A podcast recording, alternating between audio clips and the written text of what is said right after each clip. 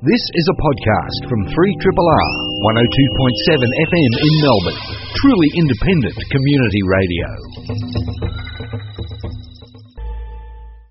If you're a regular listener to The Grapevine, you'd know that every now and then we'd like to venture beyond our own communities to hear about the situation and challenges facing people across the world. Today, we're going to head to Mexico and are going to focus on the work being done by an organisation to protect those who find themselves in vulnerable situations. Peace Brigades International is an NGO that works in a number of countries around the world to support what they term human rights defenders. They've been operating in Mexico for over 10 years and have helped to safeguard a whole range of people in some of the most trying circumstances. As you're probably aware, Mexico faces a significant problem with organised crime and has upwards of 20,000 people officially reported as missing. To get a better idea of the situation over there, we have Ricardo Neves on the line all the way from the state of Oaxaca. That's in Mexico's southeast. He's with Peace Brigades International. Ricardo, welcome to Triple R and thank you so much for agreeing to speak to us. Thank you, Dylan, for inviting us and uh, uh, I'd like to greet everyone and hope you're interested in the work we're doing here. And so, Peace Brigades International works with human rights defenders. What sorts of people um, typically do you work with, and, and, what sorts of circumstances do they find themselves in? Uh, we've been working with people uh, we, who are involved in very different issues. Uh, when we first arrived to Mexico 15 years ago, uh, we started working mostly on, on situations of uh, a, vi- violent context, which was called the Dirty War in, in Guerrero, where uh, many people, mostly social activists, were disappeared, tortured, and um, protests and uh, human rights activism was was forbidden. So we started working mostly with organizations dealing with these sort of issues. Um, and then we moved on to a number of other issues, such as indigenous participation rights, the right to consultation, uh, eventually migration, mostly when we started working in the state of Oaxaca and then uh, subsequently also in the north of Mexico, close to the border with the US. And um, we've also been working um, somewhat transversely uh, in issues such as gender violence, uh, land and territory, business and human rights. And one of our major issues uh, nowadays has to do with uh, enforced disappearances, um, and all altogether a spectrum, let's say, of protection of human rights defenders. So we focus mostly on defending those who are directly dealing with victims, directly dealing with these issues, and we try to ensure that they have the space to, to go through with the work. And w- what I'm particularly interested in is the way that Peace Brigades International works, because you don't, to my knowledge, get directly involved in in the work that an activist might be doing, but have kind of a, a principle of non-interference and non-intervention. Can you talk to us about about that and how you kind of enact that principle? That's uh, a, a, very clear understanding of what we do, I think. Um, I- indeed, we have three main principles one of non-partisanship, one very fundamental, basic to our existence, which is non-violence, and the third one is exactly the one you mentioned of non-interference. So we work mostly through five working axes, as we call it. And the first one has to do with physical accompaniment. And uh, we understand that this has a, a potential of both dissuasion and persuasion. What do I mean by that? That when uh, a volunteer such as Louis, who's an Australian, is now working in Oaxaca, works alongside with a human rights defender who is at risk, we understand that this raises the political cost of an attack, of an aggression against this defender. And so we're not really interfering with the work he's doing, with the issues he's working on.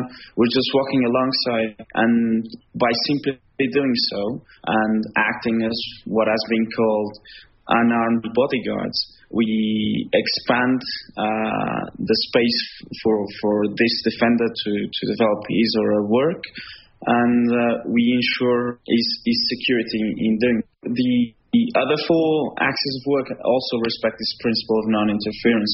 One has to do with security workshops, which eventually have evolved also to security and advocacy workshops.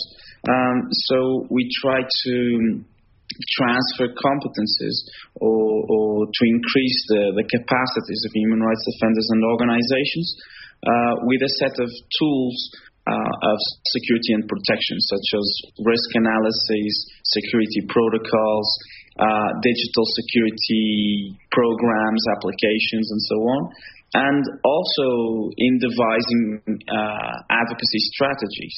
One interesting example was with uh, Paso del Norte Human Rights Center from Ciudad Juarez, an organization that works with uh, torture and enforced disappearances um, with whom we we organized uh, a, a, workshop mostly focused on one particular case they had, uh, a case of a bomb car that was set up in, in Ciudad Juarez, and that led to the detention, to the arrest of uh, five young men who were being framed for, for for this crime and were disappeared for three days, tortured, and presented in the capital as the, um, the ones to blame for, for, for this particular crime. So Paso del Norte, after this workshop and with the work we've done together, decided for the first time to, to initiate dialogue with the Federal District Attorney's Office. Uh, so they held a number of meetings, uh, reached uh, the agreement that if torture would would be proven, the five young men would be released, and they eventually were. So this was uh, uh, rather positive to, for us to understand that if it hadn't been for this workshop, Paso Norte wouldn't have uh, undertaken this sort of dialogue with the district attorney general, and eventually uh, the five young men being released and uh, uh and discharged of, of the accusations. And, um, and so, so why why have that principle of non-interference? Is it is it so that I suppose those people who are advocating uh, for their own human rights have that autonomy? Uh, yeah, exactly. Uh, that one, on the one hand, and that would be the, the main reason you know, for the existence of the principle. On the other hand, and and very important when it comes to our advocacy work, uh, Mexico, as well as many other Latin American countries, have certain legislation that forbids foreigners from entering into political discussions and being politically active. Not complying with these sort of laws would lead to extradition. So we also have to bear that in mind. And it's, I mean, to return to an earlier um, point you were talking about uh, in terms of peace brigades, uh, international representatives and volunteers accompanying people so that they're not as at much risk or at least the, the threat of violence isn't as high with that kind of support from a recognised body. Obviously, that the people you're dealing with are in um, very vulnerable situations, but also, I suppose, in, in accompanying them with, with volunteers from different countries around the world, when you have those laws against political activism. How do you seek to ensure the safety both of the people you're working with, but also your own staff and volunteers? Uh, that, that's a, a, constant concern for for us in in Mexico and elsewhere where we work. And at first, it, for me personally, it, it, was very interesting to see the way our Peace Brigades works. Um, we don't go anywhere where we feel that our volunteers are, are not safe and on the other hand, that we don't have this power or this possibility to dissuade attacks against the human rights defenders we accompany. Uh, into deciding whether it is safe or not, we have certain protocols, certain procedures we follow. So we evaluate the context, we evaluate the relationships between the different actors because normally we're talking about political interests, economic interests, social interests, and history uh, between all of these actors. And we have to understand whether we have the capacity to dissuade any sort of aggressions both against us and the human rights defenders we accompany. With PBI Mexico, we've never had any serious attacks that were directed to towards our work, and uh, fortunately not against any of the human rights defenders we accompany. So, so I kind of have to say, let's knock on wood, but uh, so far, we've managed to be rather successful on this risk analysis we do. If you've just joined us, we are speaking with Ricardo Neves. He's with Peace Brigades International, and we're talking about all the work that the organisation does in Mexico to support human rights defenders. Um, and, and I noted, Ricardo, that not too long after um, Peace Brigades International was set up in Mexico, there was what's sort of loosely been termed the Mexico drug wars that were kind of initiated um, following the, the election of President Felipe Calderon in 2006. What sort of impact has that had on the pursuit and, and challenges to safeguard human rights since then and, and the work that you do? Uh, I'm glad you asked that, Dylan. Indeed, it was a, somewhat of a turning point for, for the security situation in Mexico as a whole and in particular to human rights defenders and even more specifically to human rights defenders working with issues such as torture, disappearances, all these sort of issues that are connected to security, public security policies. Uh, early this year, in, in January, as a matter of fact, we released a report asking whether Mexico was at peace. And the main conclusion was that this war on drugs indeed generated uh, a violent context for human rights defenders to work and led to an increase of human rights violations as a whole and particularly against human rights defenders. Uh, since 2006, we've been working more and more on issues such as torture and uh, disappearances as a result of this uh, war on drugs policy. To, to give an example, today official numbers say that there are 20, 27,638 people missing. Mm. Uh, this number has increased terribly since 2006. And uh, another shocking number is that in 2014, so we're talking two years ago, the, the, the last year where we had a, a final count, Mexico ranked third as the world's leading country in homicides.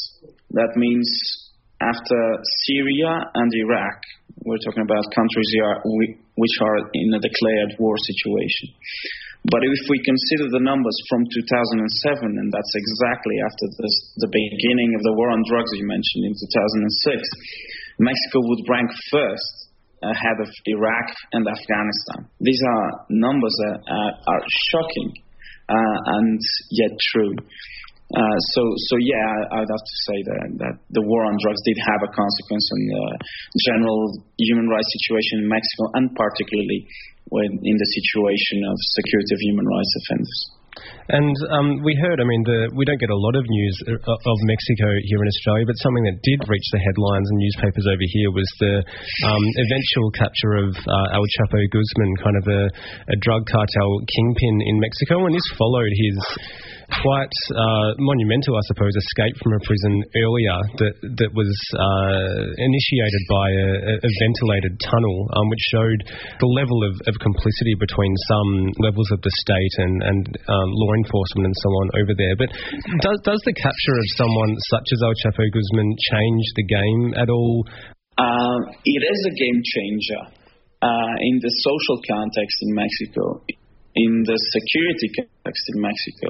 Uh, because whenever such a, a, main kingpin, as they call it, is detained, arrested, uh, or eliminated, cartels have to readjust. And many organizations who study the issue of the war on drugs um, coincide in, in concluding that the detention of the heads of these cartels is not necessarily an answer to the violence that is generalized in Mexico. That has to do with uh, what has been called atomization of cartels. Because if you have a structure with only one leader and every single one of, of the elements in this structure obeys to this one leader, let's say Chapo Guzman, uh, there are no or not many conflicts within this same structure. But once you lose the head, you, you lose your guidance, and the structure atomizes, generating micro cartels, smaller, smaller groups, smaller gangs in some cases, which will be disputing territory that before was not in dispute, this will generally generate violence for the ordinary population. So that's one of the main elements that derives from arresting a major drug lord.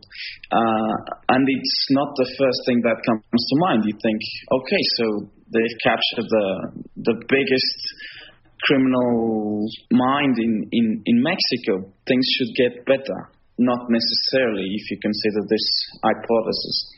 On the other hand, the search for, for Chapo Guzman, which was for around six months, has been documented by several organizations as the reason for violence to being generated in some areas, particularly in the Sierra Tarahumara, uh, which is in northern Mexico, mm. in the states of Sinaloa, Durango, and, and Chihuahua, uh, where the main operatives by the army and the federal police to locate and arrest uh, Chapo Guzman have, according to several organizations, led to human rights abuses, abuse of public force, disappearances, and a huge number of internally displaced people. Uh, so that's another element to, to bear in mind. Uh, and when you you ask about whether it is a game changer in the arrangements between cartels, also there it will generate also, let's say, a certain motivation or incentive for other cartels to dispute territory that beforehand was agreed or, or was somewhat arranged uh, in a different way. And, and what's what's interesting and um, ultimately very sad for, for me is that I mean this violence isn't just perpetrated you know, on and, and by people who are directly bound up in, in drug cartels and drug trafficking. There's a whole range of, um, as you mentioned earlier, human rights abuses going on in, in different areas owing to perhaps someone's gender, their profession, and so on. And, and one example that I wanted to ask you about was the mass kidnapping in Iguala in 2014, whereby 43 students went missing essentially after kind of a confrontation with police. Can you tell us a little bit about uh, that instance? Certainly. So in September 26, 2014, uh, six people were killed, uh, 43 students were disappeared, many others were assaulted, and in some cases by elements of public authorities from different levels. The truth is not yet clear. However, what was made clear just today, today, this morning, we had a, a press conference by the Argentinian group of forensic experts, which dictated that the hypothesis put forth by the Federal District Attorney's Office that these 43 students had been burned in, in, in a public dump was rejected by the forensic experts after mm-hmm. a series of, of examinations. So corroborating what had been also put forth by the um, in, interdisciplinary group of independent experts, which was mandated by the Inter-American uh, Human Rights Commission to investigate the case.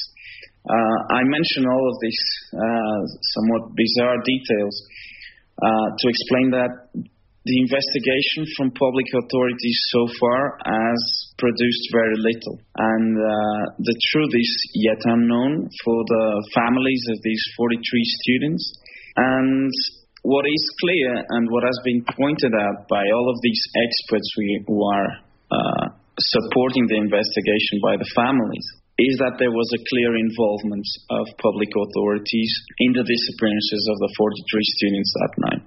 On the one hand, it is proven that both state level and municipal level police were present during the disappearance of the 43 students, and investigations from the, these international groups have pointed to a possible presence or at least acquiescence or knowledge of fact by the, the army which has a battalion in Iguala. These experts have requested to interrogate the military which is present there in Iguala, and this request has been categorically denied by the Mexican state so far. And this request has been backed by several international organizations, including the UN uh, Committee on Enforced Disappearances, that these investigators have access to these witness, which can be instrumental in, in finding out the truth of what happened that, that night.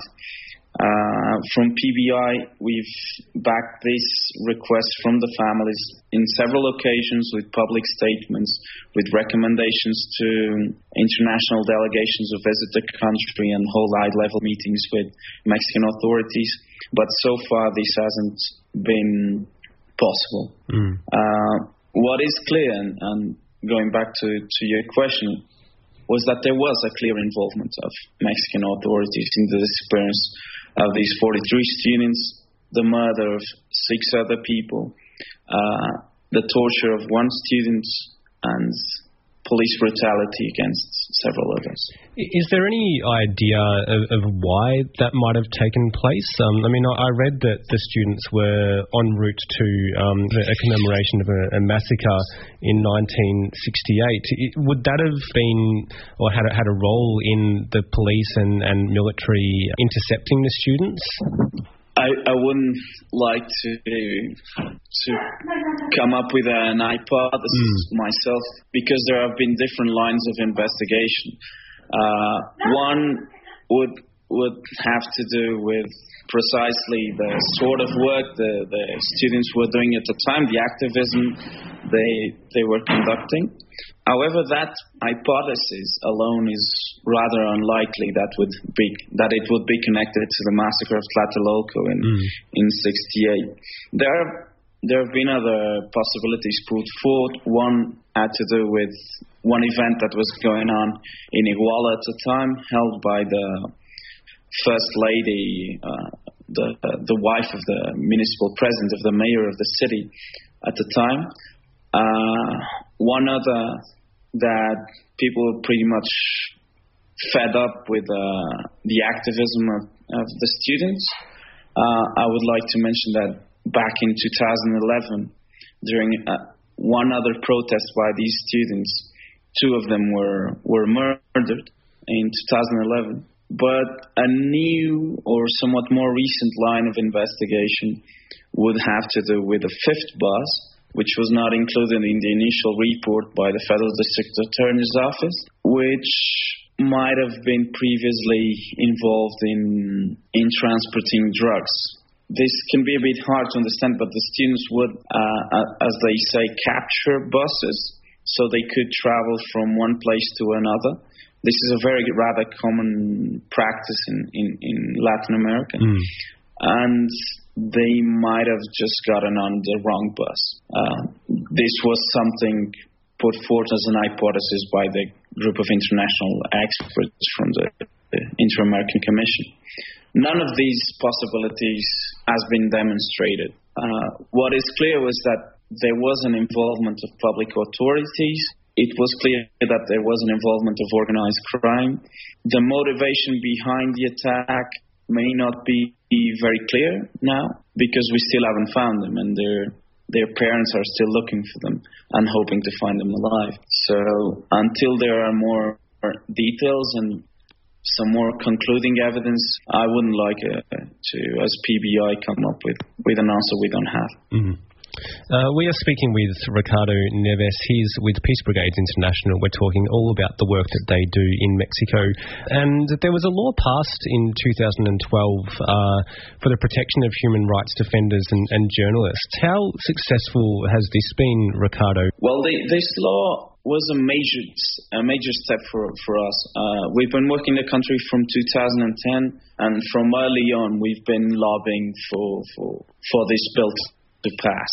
Uh, finally, in 2012, as you said, uh, this law was passed and adopted, which created a mechanism for protection of human rights defenders and journalists. This law was, as I mentioned, a, a, a huge advance for the human rights situation in Mexico, and particularly for the security situation of human rights defenders. Nonetheless, the implementation of the law is still lacking some effectiveness many cases uh, have occurred of human rights defenders and journalists who were indeed beneficiaries of this law and have suffered attacks. Last year, 2015, one major case that made the, ha- the headlines had to do with the murder with a, a, reporter from Veracruz who was pretty much on exile in, in Mexico City and who was murdered here along with uh, a woman human rights defender, Nadia Vera, and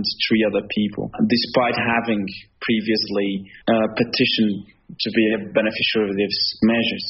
Another example has to do with something more recent, with uh, an organization we accompany with in in the state of Coahuila, in the north of Mexico, the Juan Gerardi Human Rights Center, which have suffered a break-in into their offices recently, even though they are beneficiaries of this protection mechanism and measures of protection have been put in place, which, however, have not impeded the access by the perpetrators to their offices.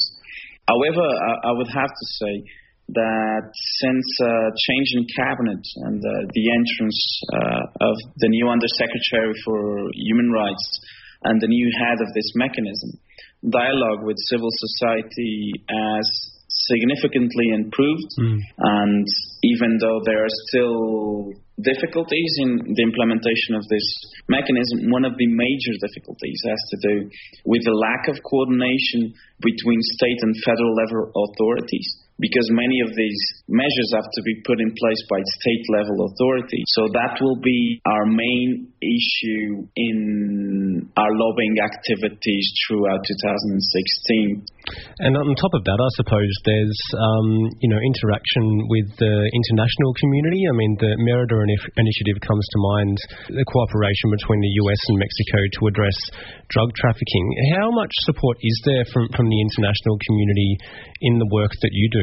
We've we've been backed by the diplomatic corps, by international institutions such as the United Nations we maintain advocacy constantly, both in the U.S. with the Senate, the Congress, the Department of State, or with the European Union, with uh, External Action Service, uh, with the ministries of foreign affairs of the different countries.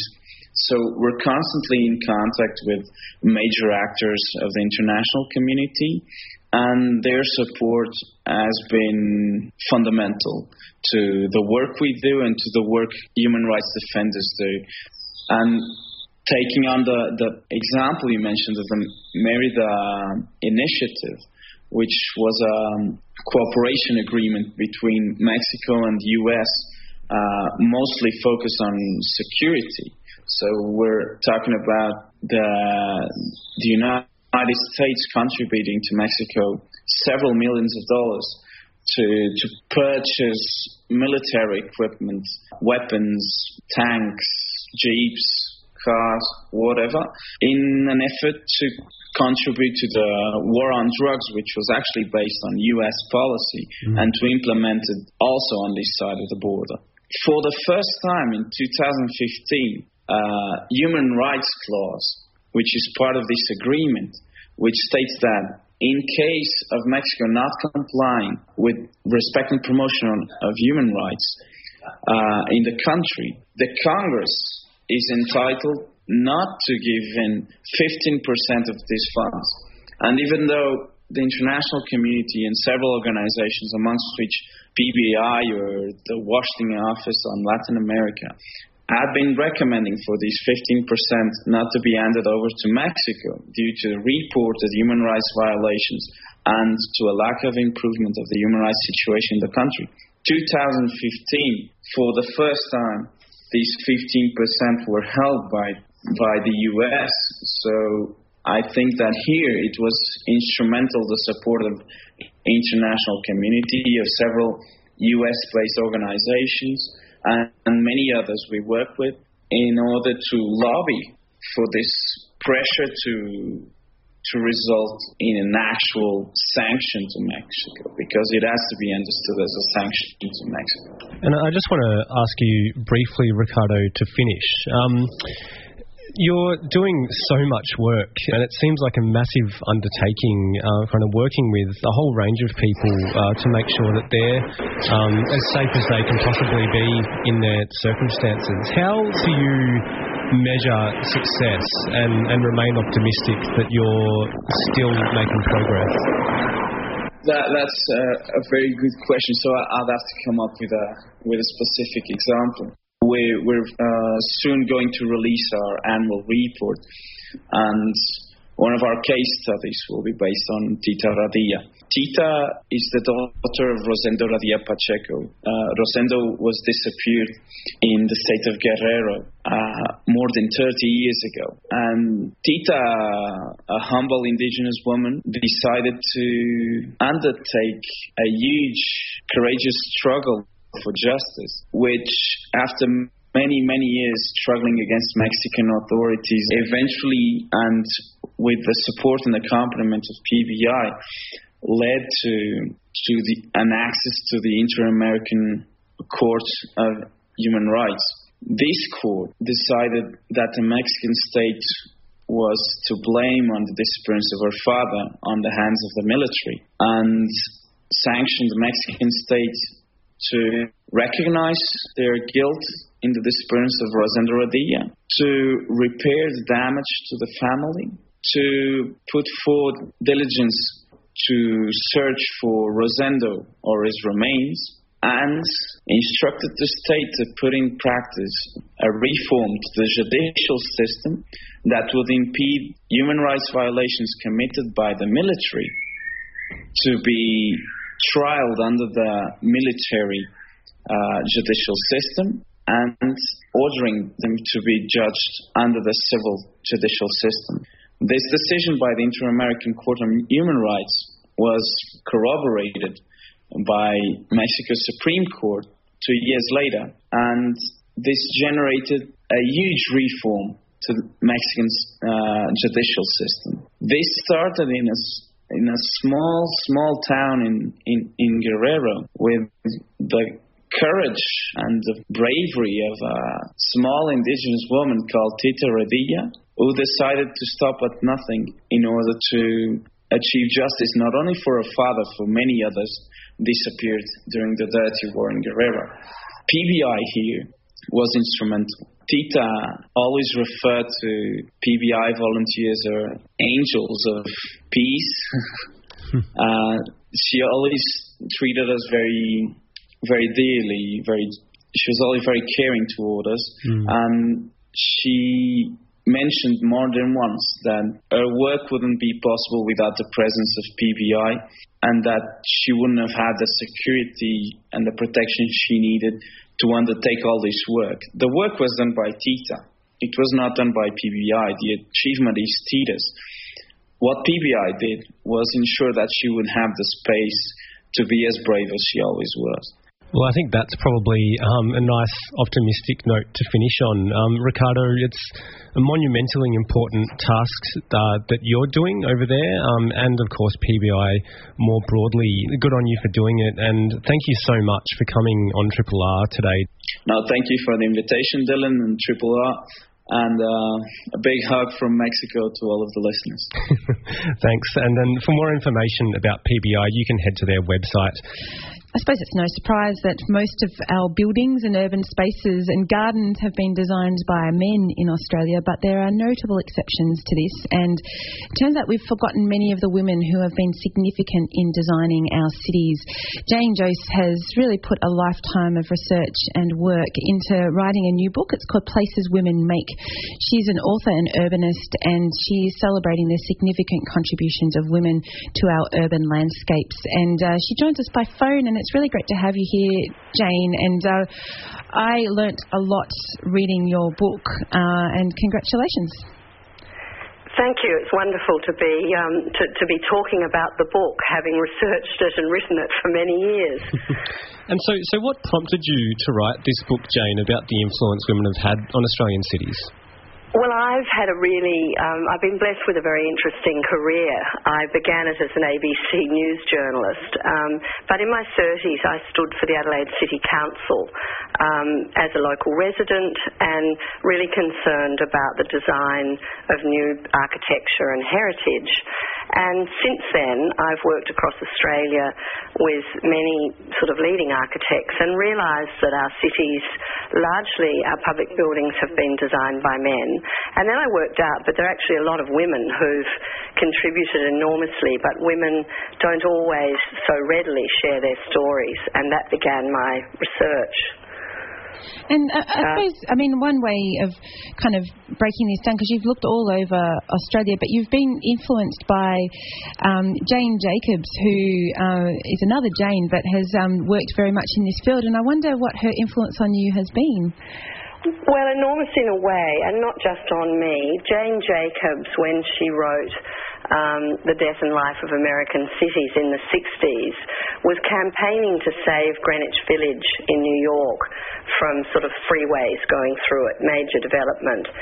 And I use a little quote of hers at the beginning of the book Designing a dream city is easy, rebuilding a living one takes imagination. And so she influenced. Um, you know, generations of urban designers, but um, often working, as I have been, with women um, and young men in their 30s or, or, even, you know, 40 now. They're not aware of her work, and that um, you know, she was a woman at a time it was unusual to hear a woman's voice in a planning decision making meeting. And that has changed, particularly many, I write about women who have changed our cities in many ways, and some of them are politicians. In Melbourne, um, Lecki Ord was at, and Winsome McCaughey are two women who, back in the early 90s, really um, sort of pressed the button for the beginning of the remaking, the retaining of Melbourne's laneways. They didn't want new buildings built across what seemed to be a bit of free land that you could negotiate with the government to buy. And it's interesting to me, um, Jane, you write in the book that um, perhaps owing to the influence of, of Jane Jacobs and people like her, that in, in the USA throughout kind of the mid 20th century, there seemed to be more or greater opportunities for, for female architects, for example, than there have been in Australia at around about that time. And it, it's interesting that, you know, we kind of pride ourselves on being one of the first um, nations around the world to uh, give women the vote in the early um, 20th century, yet we seem to have been very slow um, to kind of allow women to enter certain professions that were previously seen as very much a man's domain. No, you're absolutely right. It's interesting. We were, you know, the, the first place for women to have the right for, to stand for Parliament and to vote in, in Adelaide, in South Australia. And Melbourne's Vida Goldstein was part of a network of women who were a long way apart at that time, you know, in, in Australia geographically, but they succeeded in that. Whereas, um, yes, in the in architecture in the US, um, what happened, uh, my research revealed, was that men often went um, to Harvard or went to Paris to study um, at the École des Beaux-Arts. They would study architecture, but the women stayed home. And I write about Julia Roberts, who um, in San Francisco and, and outside of San Francisco was a woman architect who um, designed many magnificent buildings. And we, in the um, sort of early 20th and late 19th century, we don't have that here, a woman like that, to celebrate. Perhaps we have Marion, well, we do have Marion Mahony Griffin, who with Walter Burley Griffin um, designed Canberra, but she also was an American. But um, yeah, it is interesting, but you know, it's changing, and I guess this book was written partly to inspire um, younger people in the design professions, but also anyone really, to stand up for the, the places that you want in your neighbourhood. Um, and, and not wait for governments to give them to you. Well, and, and I mean, you, you do spread spread the love between politicians and designers and, and landscape architects and, and gardeners and um, other significant women who have contributed. But um, uh, before we look at some projects in, in Melbourne, I'd love to talk a little bit about Sydney because um, Lucy Turnbull was a very influential Lord Mayor and um, Clover Moore also. And I wonder um, what influence uh, women in those roles, particularly with with um, Sydney Council have had in, in shaping that city? Well, I think um, enormous actually in the last um, probably it's 15 years. Um, Lucy Turnbull was generous enough to launch my book, and when she did, she actually spoke about growing up in Sydney and learning about Lachlan Macquarie, but not really learning about Elizabeth Macquarie. And I wrote about her contribution, which of, of places, Mrs. Macquarie's Walk, which um, is still a really loved place in Sydney. It's on the point around from the Botanic Gardens, and visitors walk it and residents every day. But coming back to the influence, Clover Moore, I worked with and um, at the city developed the village plans, which were which were plans for small changes in each of the sort of inner city um, areas around the main street that have really transformed the quality of life in Sydney and equally her 2030 strategy. Um, again, I, I, also worked um, with Bridget Smyth, the city architect, on that project. She's a Melbourne, well, Melbourne-born architect working in Sydney. Um, I, I think those major sort of projects, um, renewal of a lot of heritage places, have really changed the inner city. Um, they've had immense, you know, they've had courage to push through in a way that they wanted the city to be shaped. Because that hasn't um, been uncontroversial, has it? No, well, you know, when the cycle paths were first um, put into the city of Sydney, there was a lot of controversy. Um, the idea was a good one. There's since been, you know, some rearrangement. Some places they've been removed, other places they've been added. But, um, you know, it's a great bonus for people to be able to cycle. Um, the light rail um, line, which is now being delivered from Circular Quay up George Street down through to Central Station, um, and will that was it took sort of years really for the city council to um, encourage and, and try and get state government to support that and Minister it was a woman, Minister Gladys Berejiklian, um, really supported that as something Sydney needed, and now it's been extended even further and will go out to the University of New South Wales. So women have a sort of practical um, eye, I think, at sort of looking at what will. If, if cities, Lucy Turnbull is very interested in women-friendly cities, um, and it's an idea that if cities work for women and their children, they'll work for everyone. They'll have shade, they'll have seats, they might have public art and delight, they'll have good transport connections. That's exactly uh, the, the, point I was going to um, to ask you about, Jane, because the, uh, from all the research you've done, is there that kind of common thread in what women throughout Australia's his- history have contributed to our cities? Um, look, it's the hardest question to say. You know, men and do men and women think differently? And I do explore um, that with a really eminent um, landscape architect, Kathryn Gustafson, um, who designed the Diana Memorial in, in London. And she says, in terms of design sensibility, and I think she's right, you know, is there a female sensibility? Well, possibly, but men can have it too, was her answer. Um, but I think women are practical, they are nurturers by nature. Um, whether or not they have children, um, there are many women as teachers who nurture in that way. Um, I think it's interesting. I write quite a, um, a number of stories about philanthropists, um, and you know, those, those are women who've thought about what can I give to my to the greater family of my community? Um, and there are examples like Dame Merlyn Myer, who's um, inspired the idea of the Myer Music Bowl. Um, Neilma Gantner, another member of the Myer family, um, supported generously the establishment of a pavilion for chamber music at Bermagui.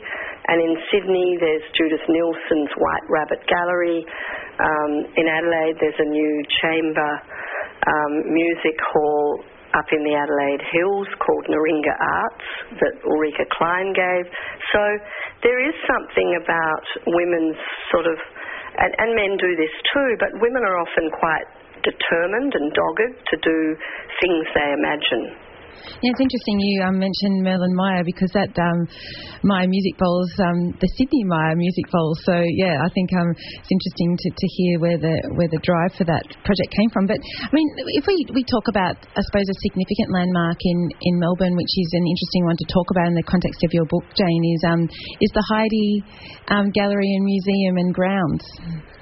Yes, well, I um, one of my favourite. I mean, the book was also to try and share some of my favourite places to visit, and I've always loved house museums, um, which give you a, a, sort of an insight into the person who lived in the house or the people who lived in the house. But but um, Heide was obviously Sunday and John Reed's um, idea when they came back from Europe. Let's not live in Melbourne. Let's um, live outside in the country and um, create a healthy life and grow our own vegetables and um, make Mediterranean food. And if you think of um, Melbourne at the time, it wasn't the cosmopolitan city that it is now. So they were, in a way, promoting a way of living. And I think um, it's lovely to see how Heide today has really evolved. I mean, they evolved from an old house into a wonderful um, modern 1960s, I think it was, house, which is now a gallery. And then there's been further development, and it's still, you know, they've really given a very special place to Melbourne and to Australia, and it's still a place of ideas and new ideas. And it's funny to think of it being a, the country house. now it it's, is, so, it's so it's so built up in that area. We're out of time, but there's just, just such a wealth of um, examples in this um, book, Place, Places Women Make. It's um, it's written by Jane Jose. And Jane is an urbanist and author, and she's um, CEO of the Sydney Community Foundation, uh, Community Foundation, sorry. And um, she has been our guest this morning on the Grapevine. And uh, if you have you know an interest in design and architecture, then this um, book is well worth a look. And um, yeah, we congratulate you on it, Jane, and thank you um, for being on Triple R this morning. Many thanks for, for um, a lovely conversation. Thank you, and um, and you can get the book. It's out through Wakefield Press. This has been a podcast from 3RRR 102.7 FM in Melbourne. Truly independent community radio. Want to hear more? Check out our website at rrr.org.au.